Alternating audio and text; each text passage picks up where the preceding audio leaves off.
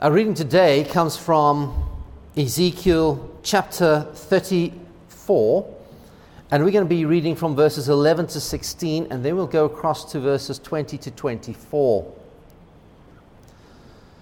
Hear the word of the Lord today. For thus says the Lord God I myself will search for my sheep and will seek them out as shepherds seek out their flocks when they are among their scattered sheep. So I will seek out my sheep. I will rescue them from all the places to which they have been scattered on a day of clouds and thick darkness.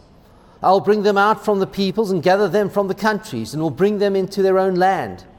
And I will feed them on the mountains of Israel, by the watercourse, and in all the inhabited parts of the land. I will feed them with good pastures, and the mountain heights of Israel shall be their pasture. There they shall lie down in good grazing land, and they shall feed on rich pasture on the mountains of Israel. I myself will be the shepherd of my sheep, and I will make them lie down, says the Lord God. I will seek the lost, and I will bring back the strayed, and I'll bind up the injured, and I will strengthen the weak. But the fat and the strong I will destroy. I will feed them with justice. Verse 20.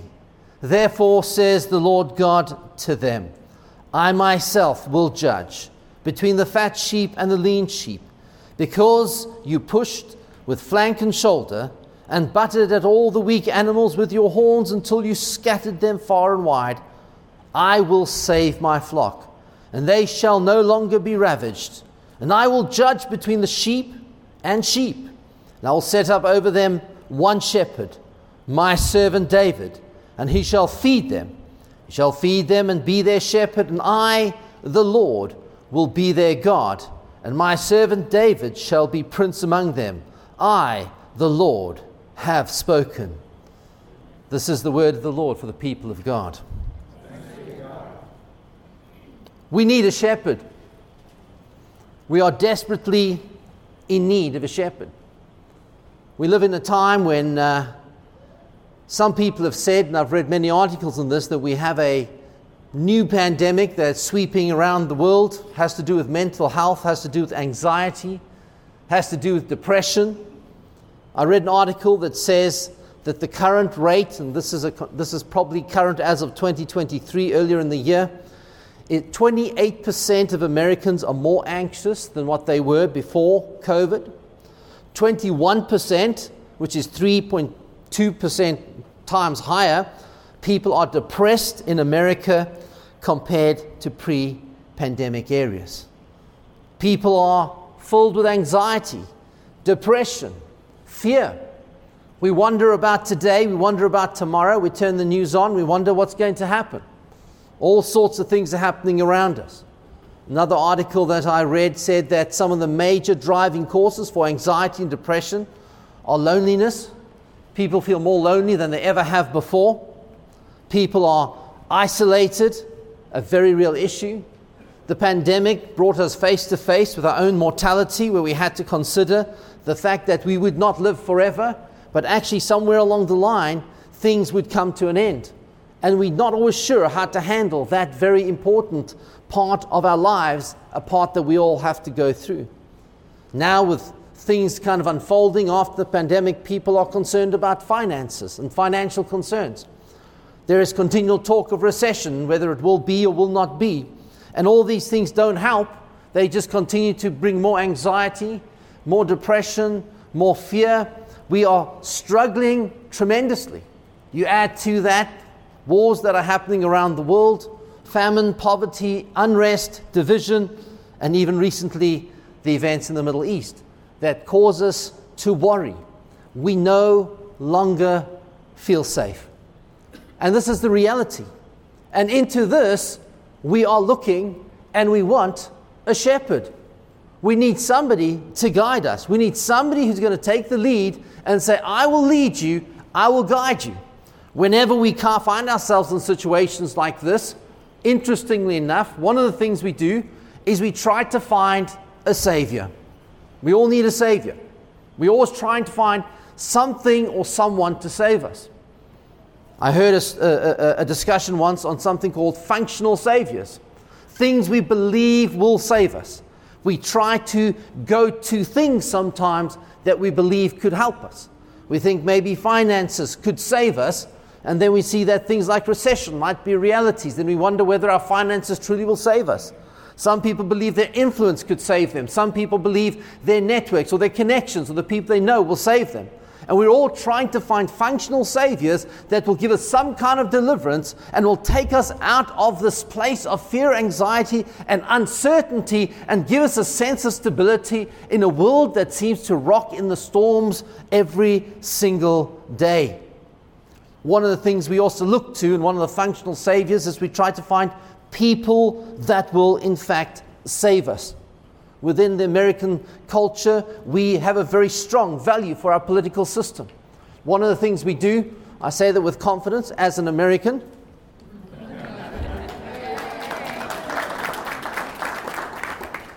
one of the things we do is we believe in our democratic system and the fact that we can, in fact, vote people in. But what we do sometimes inadvertently do is we believe that if the right person is in the right position, whether it's a congressman, a president, or a senator, they will bring us some kind of deliverance. The answer to our problems is if we can vote this person or that person in. The problem is everybody on the left is looking to their candidates, everyone on the right is looking to their candidates, and they can't, believe, they can't agree on who, in fact, will be the person to save them all these saviors, honestly, let's be truthful with ourselves. Do they truly come through? Do they end up bringing us hope and peace and deliverance? What we so desperately need? Fortunately, sometimes we just go from one problem to another, one crisis to another. We don't neglect or we don't, we, we appreciate that which we have, we appreciate where we live. But the truth is, ultimately, if we keep our eyes on humanity, we're going to be disappointed. The scripture we looked at is Ezekiel speaking, and he's speaking to rulers. The concept of shepherds was a concept that was well known in the ancient world. He was actually saying there are people, the rulers, the people that actually lead us, the they, they kings or whatever they are, the, the princes, the emperors that, that lead, they were referred to as shepherds. And the reason they were called shepherds, and they spoke of them as shepherds, because they were to be strong.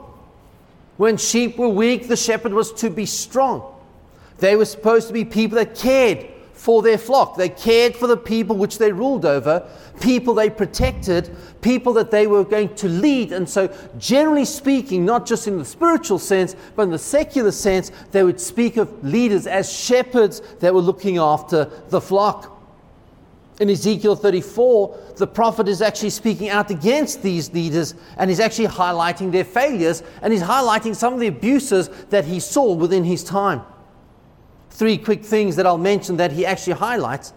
He actually mentions that they put their own interests above that of the people. And he's saying they're wicked shepherds because their interests supersede those of the people. Verse 34, 2 and 3 Mortal, prophesy against the shepherds of Israel. Prophesy and say to them, to the shepherds, Thus says the Lord God, you shepherds of Israel who have been feeding yourselves, should not shepherds feed the sheep? You eat the fat, you clothe yourself with the wool, you slaughter the fatlings, but you do not feed the sheep. And so God, through the prophet Ezekiel, confronts them and says, You're putting your interests above that of the people. That is not what a shepherd is supposed to do. Another thing that he calls them on is their harsh treatment for their people. He says, You have not strengthened the weak, you have not healed the sick, you have not bound up the injured, you have not brought back the strayed, you have not sought the lost. And then he says this, but with force and harshness you have ruled them. And God wasn't happy with those shepherds at that time. The third thing he notes in verse, verses 5 and 6 of Ezekiel 34 is that they disregard and they neglect the sheep. It says, and, and, I want you to pay attention to the word scattered. And so they were scattered because there was no shepherd. And scattered, they became food for all the wild animals. My sheep were scattered. They wandered over all the mountains on every high hill. My sheep were scattered over all the face of the earth with no one to search or seek them. Shepherds don't allow their sheep to be scattered. Shepherds know exactly where their sheep are. They know exactly what's going on. They, they are there. They are there to care for the flock. in this particular passage, Ezekiel is more than likely referencing the Assyrians and the Babylonian captivities. Because the kings of Israel and Judah were unfaithful to God, in came the, the Assyrians in the north, and the Babylonians came in as well, and uh, in the south, and they took these people off into captivity. And he's saying, You should have protected them, but what you did is you led the sheep into apostasy. They left God, they walked away from God, and now they find themselves in a place where they are being taken away. They are scattered. And he said, You have disregarded them and you have neglected the sheep. Because of that, in verse 10, we read, Thus says the Lord God, I am against the shepherds. Sounding rather gloomy, isn't it? We're going to talk about the shepherd today. Whatever our thoughts, there's one thing we can be sure of as we look to the world today. Wherever we look, wherever in the world we see things happening, we can be sure of one thing God will call the shepherds to account. God will call the shepherds to account. Whether you think of that in terms of civil or spiritual, you can be sure God will call the shepherds to account. This we know. But what is God's response to these unfaithful shepherds? How does God look into the situation, look at his sheep? How does he respond in the situation? If we go back to verse 10 in, in, in, in uh, chapter 34, verse 10, he says, I'm against the shepherd, and I will demand my sheep at their hand, and put a stop to their feeding the, she- uh, to their feeding the sheep. No longer shall the shepherds feed themselves. And then he says this, and you need to take note of this I will if you read that passage and you go through the verses that we read, in verses 11 uh, all the way up to 24, and you take note of the I will statements where he steps in and he says, They were doing this, they were doing that. These people, he, he steps into the middle and he says, Now you can look to me because I will. He takes personal responsibility. I will rescue my sheep from their mouths so that they may not be food for them. God's loving response is very simply this I, myself, will be the shepherd of my sheep. What a beautiful thought to know that we have a truly just, loving, gracious, merciful God who says, I see where you're at. I see your hurt. I see your pain. I see your anxiety. I see the fear, the depression. I see the things that you wrestle with. And he steps into that space in the middle of this harsh environment within the nation. And he says, I will be, I myself will be the shepherd of my sheep. And we read that in verses 15. He says, I will make, I myself be the shepherd of my sheep. I will make them lie down, says the Lord. Does that remind us of Psalm 23? He makes us to lie down in green pastures. We have a shepherd. He loves us. We have a shepherd. He sees it all. He knows. He sees. And he says, I myself, I'll be your shepherd. God positions himself as the true shepherd. And if we break down those verses, we won't have it in front of you, but I, I want you to go home and I want you to take note of a few things. Verses 11 through to verses 15. He basically says a few things. He says, if you're feeling lost, verse 11, if you're feeling lost today, know the shepherd is searching for you and the shepherd wants to bring you home. If you're feeling lost, the shepherd is searching for you. If you're feeling troubled, Verse 12 Know the shepherd comes to rescue you, and he comes to bring you deliverance. If you're feeling isolated and you're feeling alone, verses 13, Ezekiel 34, know the shepherd comes to bring you to a place where you belong. And doesn't the Bible teach us that we are, he puts the lonely in families?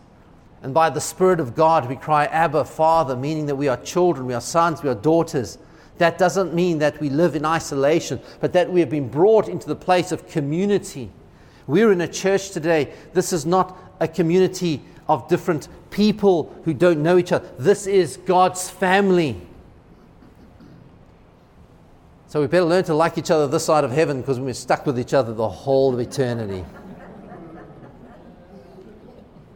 But if you're feeling isolated and alone, know the shepherd comes and he brings you to the place where you belong. Reminded of the shepherd who will leave the 99 to find the one. Just find that one. Maybe you feel like that one today the shepherd comes looking for you.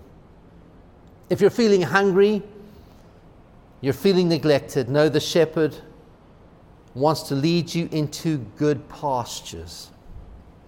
And he wants to satisfy your needs. There's like so much of Psalm 23 just in this passage. It just shouts at us. Beautiful. Verse 15 if you're feeling tired, Know the shepherd comes to lead you to the place of rest. Mark chapter 10, verse 18, Jesus has this discussion. And I say, Good teacher. And he says, No, no, stop, stop. He says this No one is good. The only one that's good is God. There's only one good shepherd, and that's Jesus. No one is good but our God. All others will inevitably fall short. Some have good intentions and yet they will still fail. Some not, yet they disappoint. But there is one that is good. There is one that we can depend upon. One that is faithful to the end. Do you know what's, what's interesting about, about this concept of the rulers and, and the kings? we, we, have this, we have this thing that plays out in the Old Testament where you go from the judges, and the very, the very last of the judges is actually Samuel. And if you read scripture, you'll see as we go from judges into Samuel, we see that the last of the judges is the prophet Samuel.